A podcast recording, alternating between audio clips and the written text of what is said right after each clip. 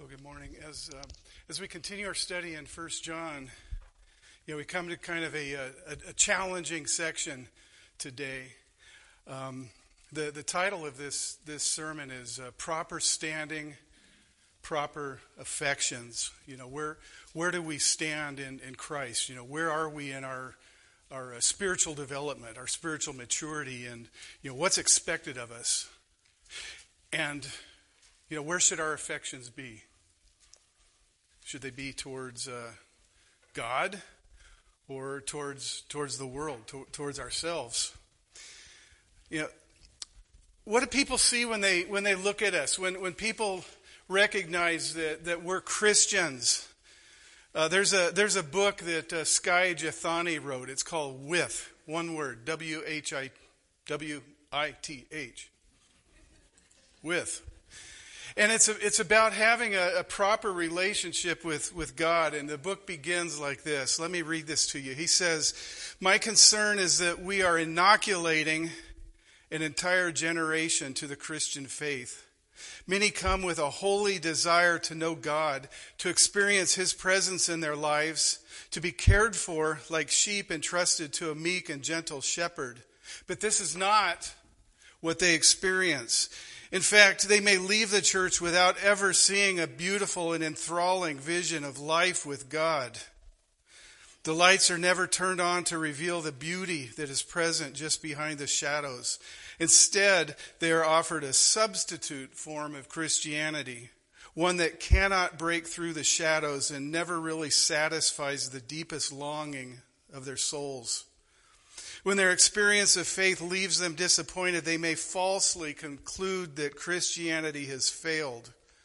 In reality, to quote G.K. Chesterton, the Chester, Chesterton, the Christian, idea, the Christian ideal has not been tried and found wanting. It has been found difficult and left untried.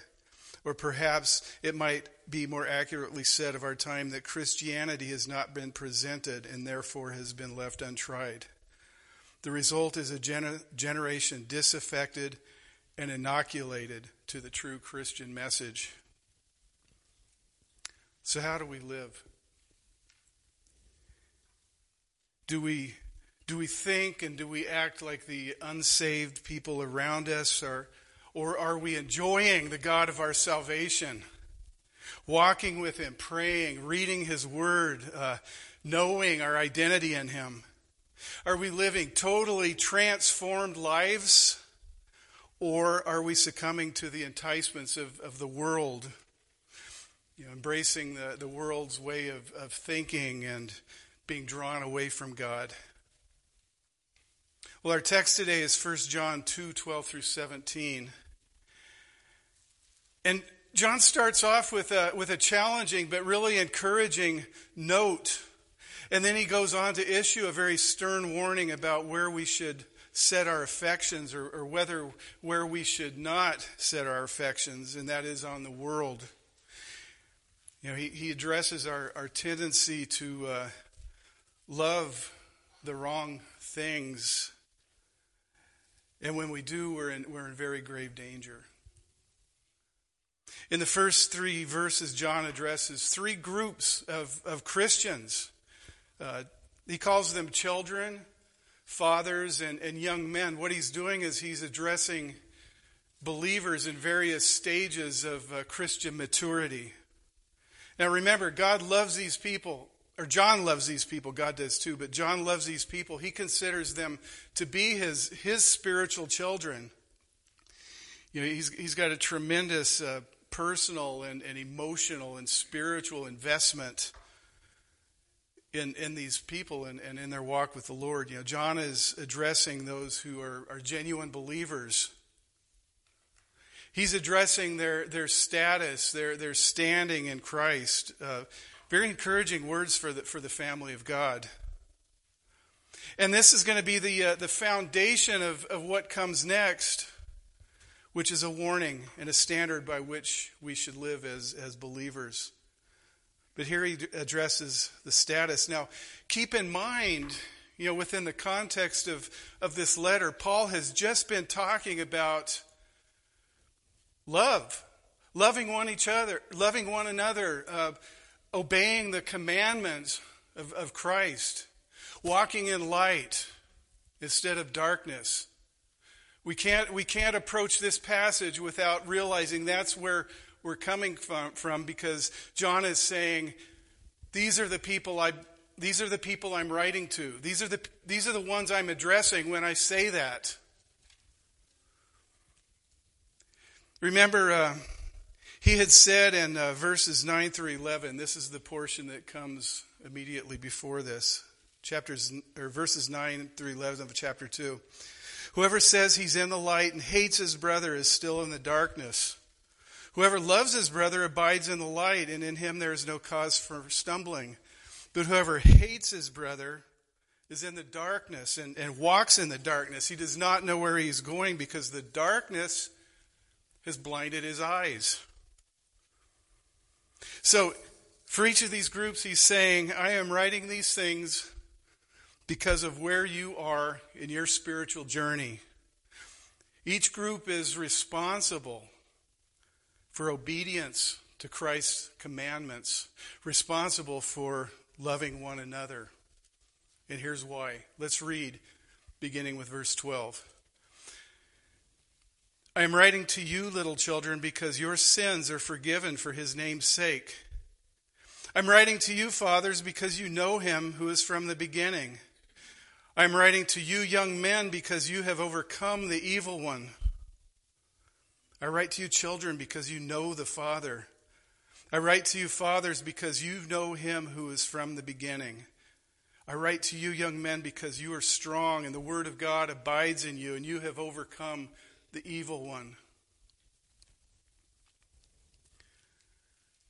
So John first addresses children, and note, notice how he circles back. He, he, he uh, addresses each of these groups twice. But in uh, verses 12 and 13, he addresses children. And John uses two different words for, for children. The first he uses is uh, teknia, the Greek word teknia, which means little child, little children. In the second reference, he, he uses uh, paideia, which is a, a, very young child, you know, generally a child up to the, uh, the age of seven.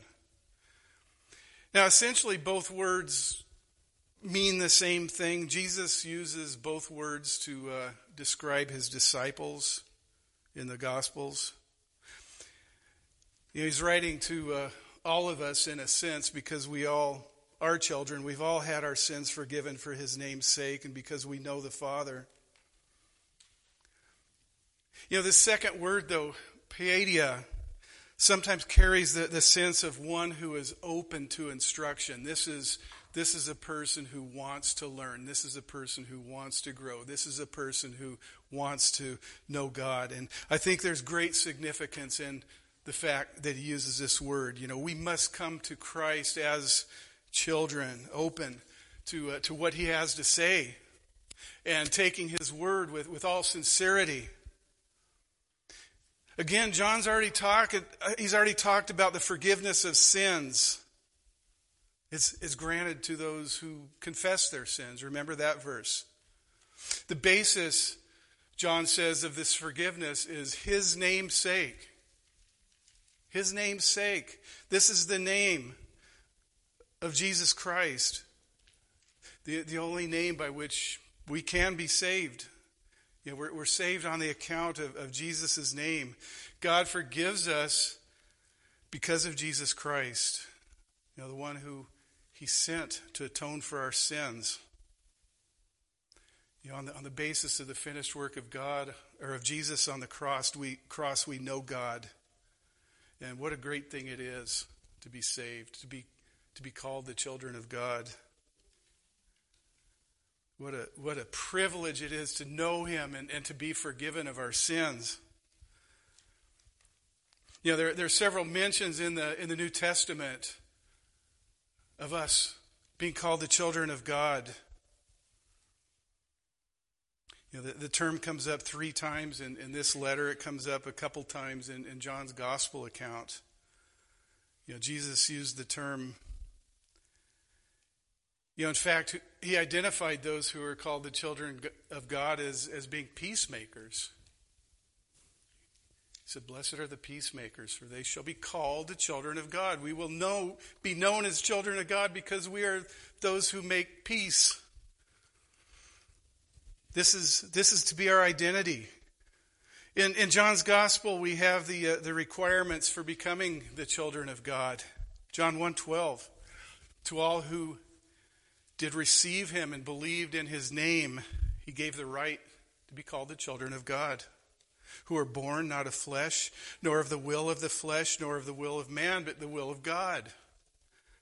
Uh, so, in a sense, all believers are children. In another sense, though, in the context of this letter, he's referring to those who are, are less mature, those who spiritually are, are children.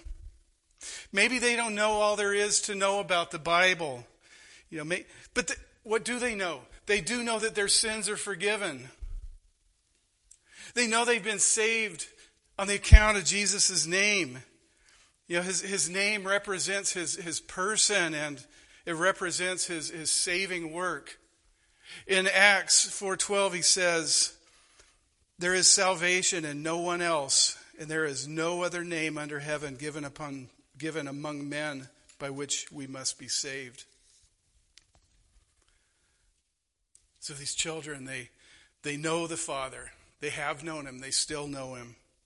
They have a, a genuine relationship with God, and God's saving work of sanctification continues to change them, to grow them, and make them more mature. And as such, these children are to be obedient to the commandments of Jesus Christ and to love one another. New Christians are responsible for obeying and loving. The next, John addresses the fathers. These are, he, addresses these in verse 13 and 14. These, the, the, he know, he's addressing them because they know him who is from the beginning. And he says the same thing twice. Rather, rather curious. Maybe we should pay attention. Interestingly, there's only one other place in the New Testament where men are called fathers. In, in 1 Timothy, Paul gives Timothy advice on, on how to relate to the older men in the church. Do not rebuke an older man harshly, but exhort him as if he were your father. Well, who's John talking about here? He's talking about mature Christians. He's talking about those who are uh, spiritual adults, older adults. The, the passage of time hopefully has resulted in growth and maturity. They've known He who is from the beginning. This is the one who, in both First John and the Gospel of John, is, is the Word, Jesus Christ. He's, he's the one who John speaks about in the beginning of chapter 1, the one he and many others had heard and, and seen and touched, the incarnate Word, the, the Christ who came to live among us as a man and die to bear our sins. So, presumably, these mature Christians have been walking with the Lord for a long time, a, a number of years. They're the ones who have influenced generations of, of believers. And, uh, you know, I'd like, I'd like to challenge those of us who have been walking with the Lord for a long time. For me, it's been well over 50 years, over a half a century. It's been longer than that for, for many in this room, I believe. Here's the challenge, though the passage of time doesn't necessarily guarantee maturity spiritually. You know, some of us have gone through periods of life where our growth has been stunted. There have been periods of our life that we've wasted and not grown and matured.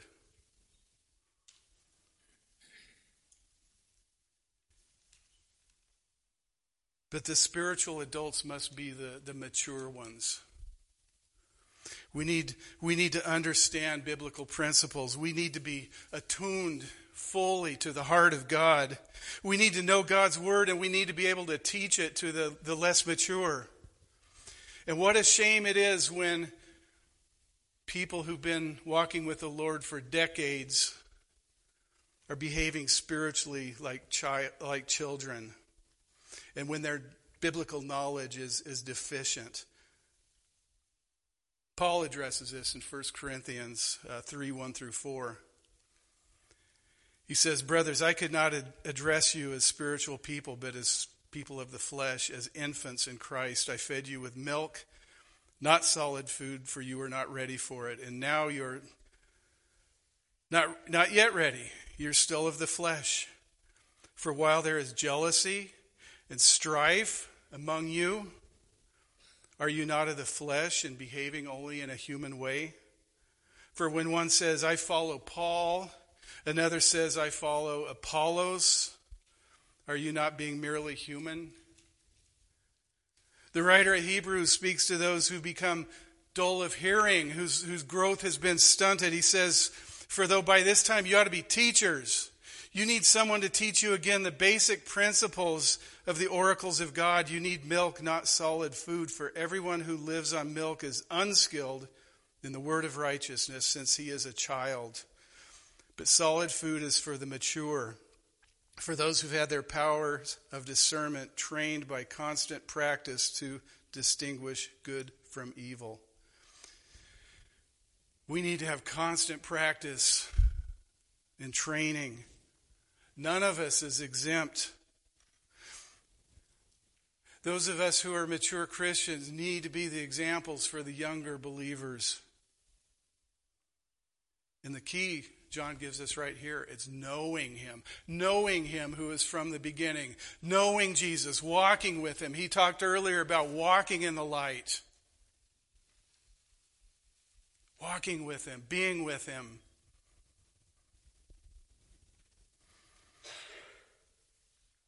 You know, our, our, relationship with Jesus is the very basis of what we need to be spiritual fathers. And as such, mature believers are responsible to love one another with the love that God has given us. Jesus said, Love one another as I have loved you. We are to model this love and, and be obedient, being an example to those who are less mature.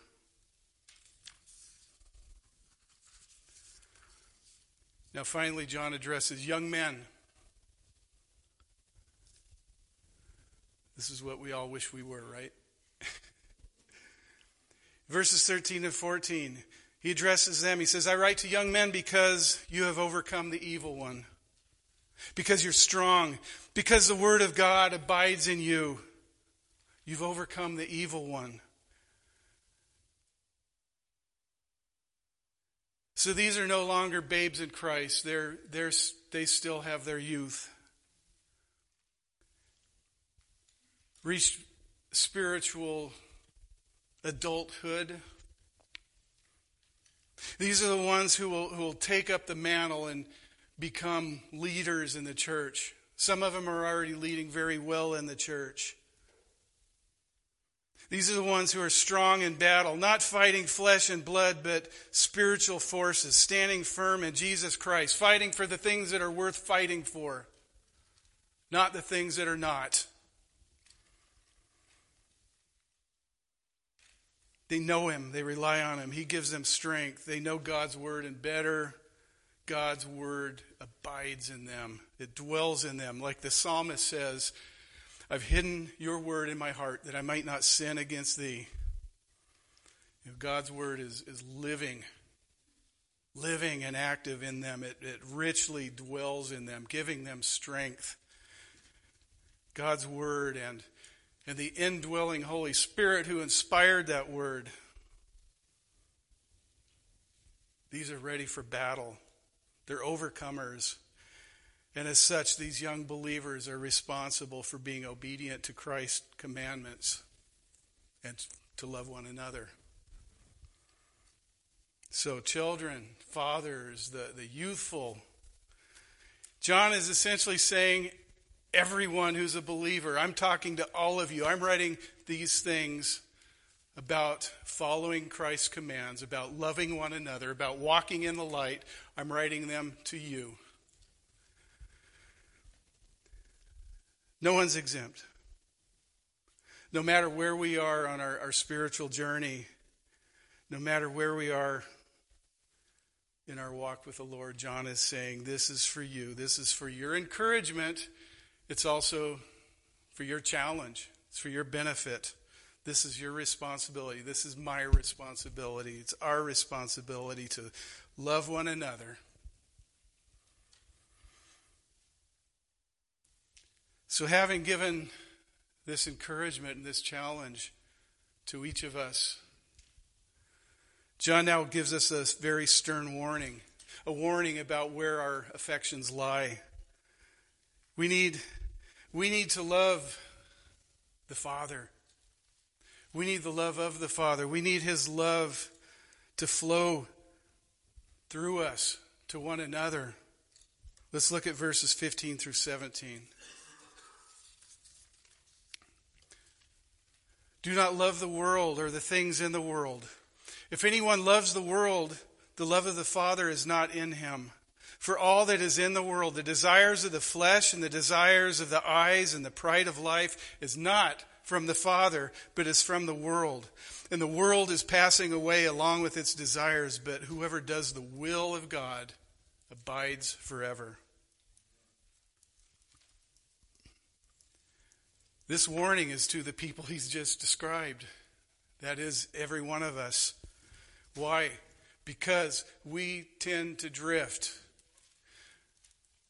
We tend to leave and wander and, and leave the God we, we love. 1 Corinthians 10:12 says, "Let anyone who thinks he stands take heed lest he fall."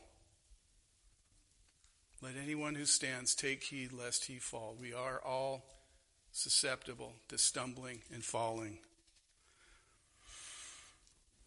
You know, we all live in this world as strangers, as sojourners, exiles, and it's easy for us to stumble and, and fall.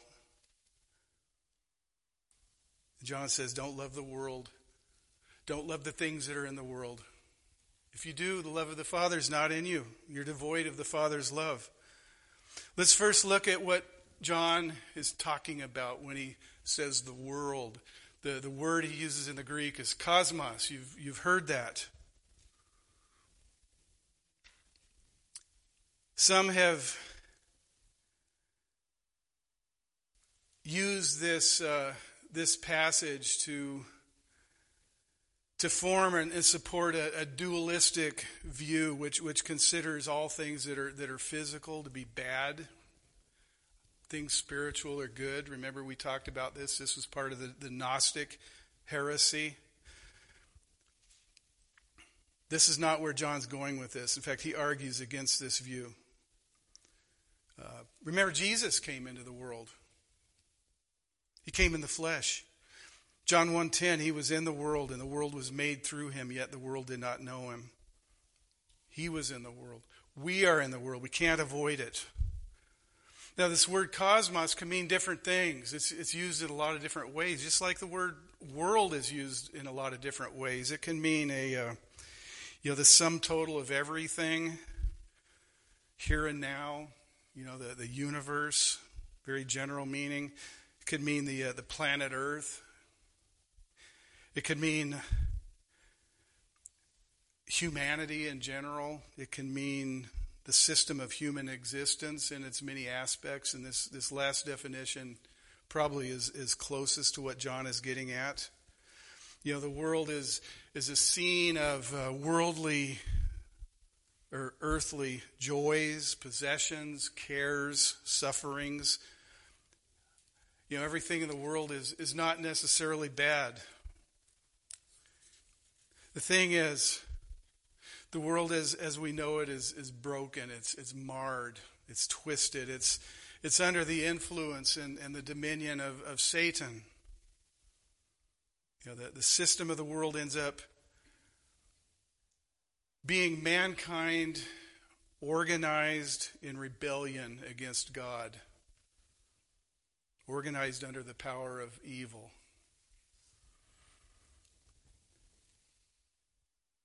So this world this world is, is a place that is in desperate need for re- restoration, desperate need for, for redemption. Peter called us elect exiles, sojourners, strangers, and here we are. John says, Don't love the world. Don't love the world. You know, we run we run the risk of going native. I I was in a doctor's office a few years ago, and there's this old, old copy of a National Geographic that was talking about the descendants of the uh, the mutineers on the Bounty. Very interesting article. There, these guys, these descendants are, are still around, but this uh, this story is about a group of sailors who sailed to Tahiti with the mission of obtaining a lot of breadfruit. In October 1788, after a storm tossed journey spanning 10 months and 27,000 miles, the Bounty finally reached Tahiti. And it was idyllic as, as the Bounty's crew had, had been told it would be, and they took full advantage of it. They were welcomed by the Tahitians who traded with them, even took them into their homes. They formed attachments with the island's women and they were enticed to forget their mission and forget their homes. And that's, that's just what they did. There's a lot more to the story than that, but, you know, they essentially went native.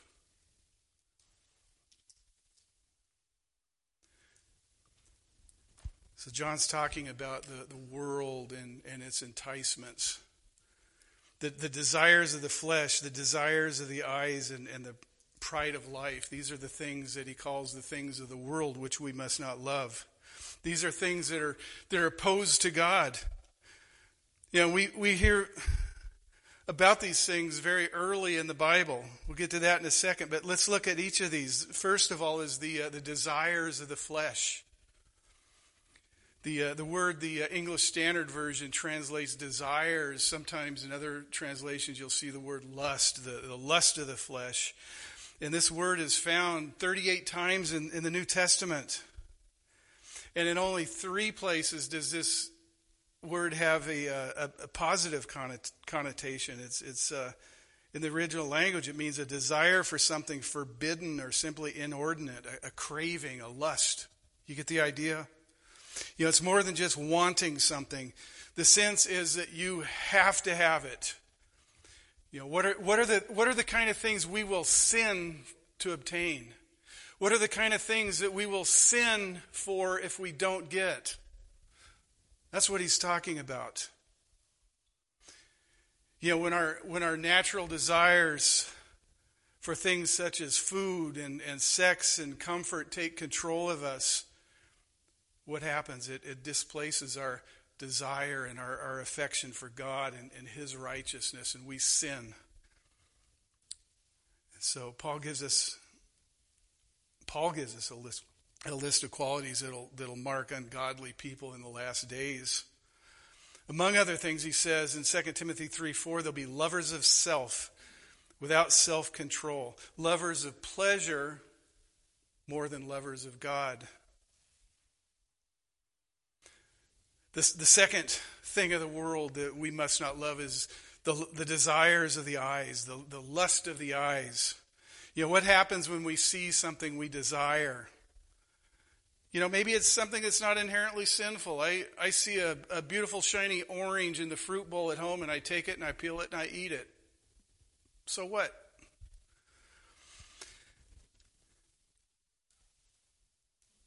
I see a nice truck in the, the parking lot. Yeah, I'd like to have one just like that. Maybe someday I will.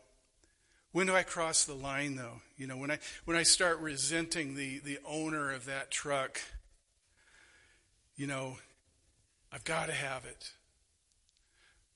That desire, that thing I see just takes over.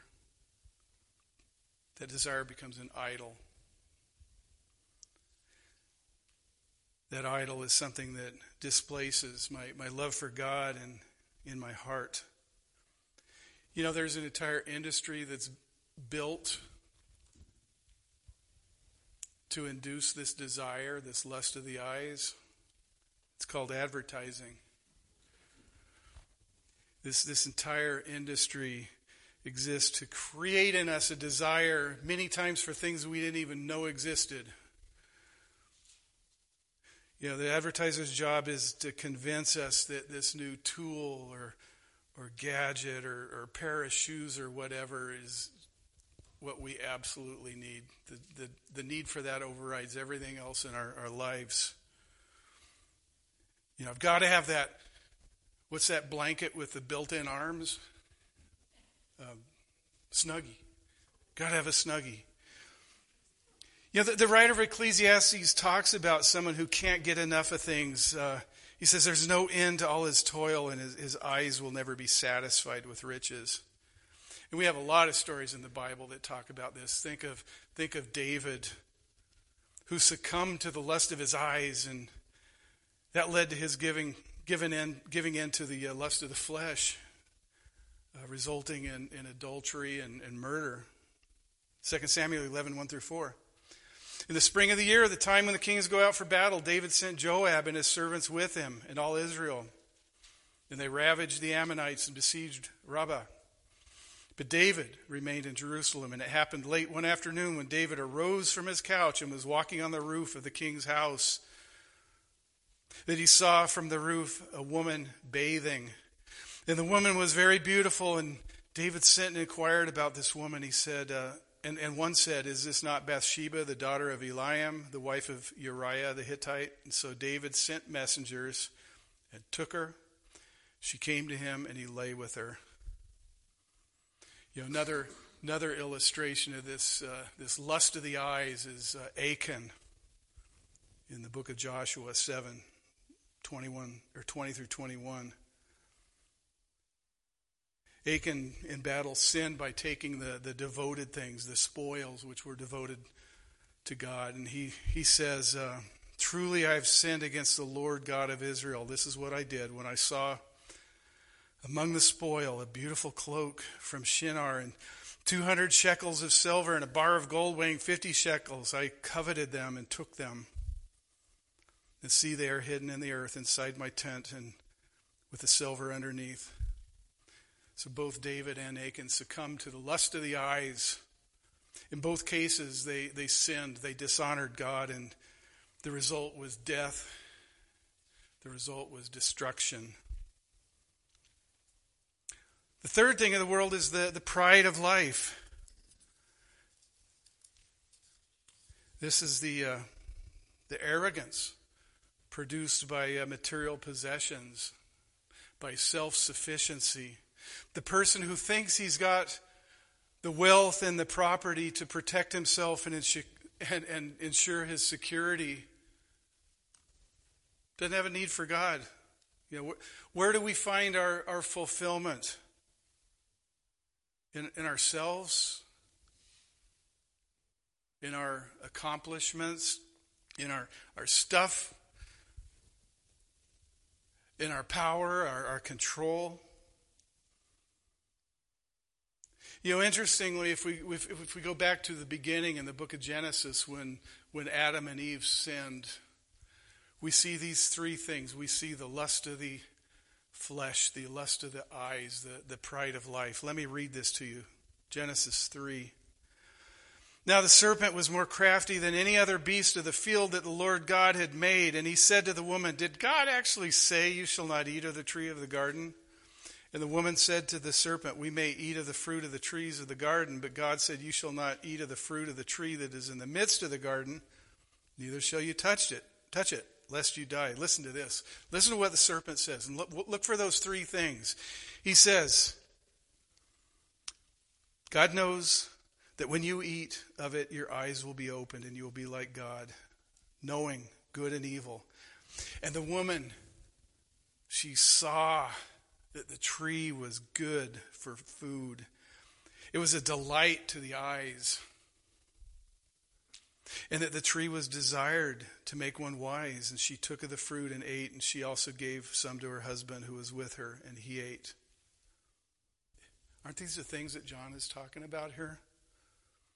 the, the desires of the flesh. Eve saw that the fruit was good for food. The desire of the eyes, the fruit was a, a delight to the eyes. The pride of life, the, the fruit was desired to, to make one wise, and she took of the fruit and ate.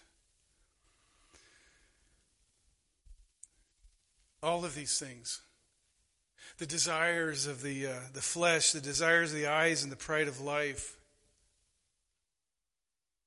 What do they have in common? They all revolve around self, do they not?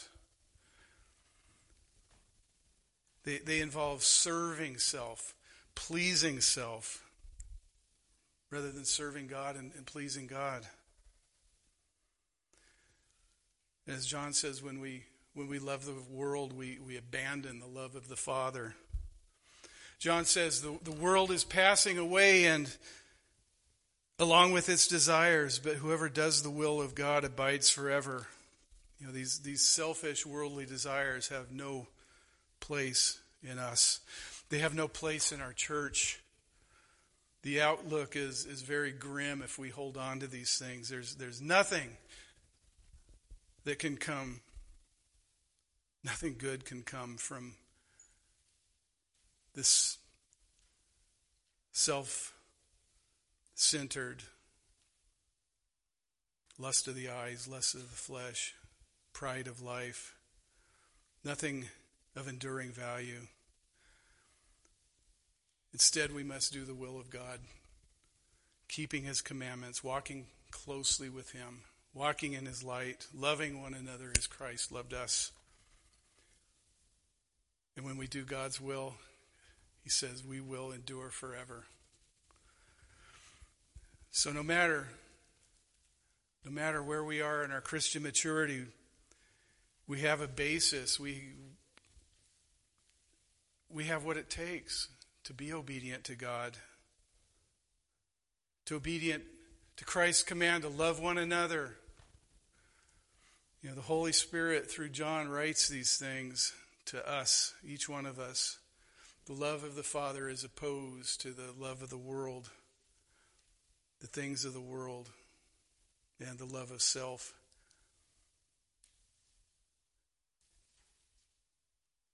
We need proper standing. We need proper affection. You know, will, will we settle for an inoculation of a, of a selfish, rebellious, worldly, weak, version of Christianity which makes us resistant to Christ and his kingdom and his righteousness? Or will we be all in for Christ, seeking him above all else? Let's pray. Um, Lord, open our eyes Show us, Lord, where, where we've got where we've gotten off your, your path of, of righteousness. Uh, Lord, I pray that you take our eyes off from our, our selfish desires. Search our hearts, Lord. Try us. Fill us, Lord, with, with your love. Love for one another. Lord, I pray that you tear down the walls of, of hostility that exist in our church. Lord, I pray that you bring health to this body. We need you, Lord, every minute. Every minute we need you, Lord, every day. And Lord, if, if you're not with us, we are nothing.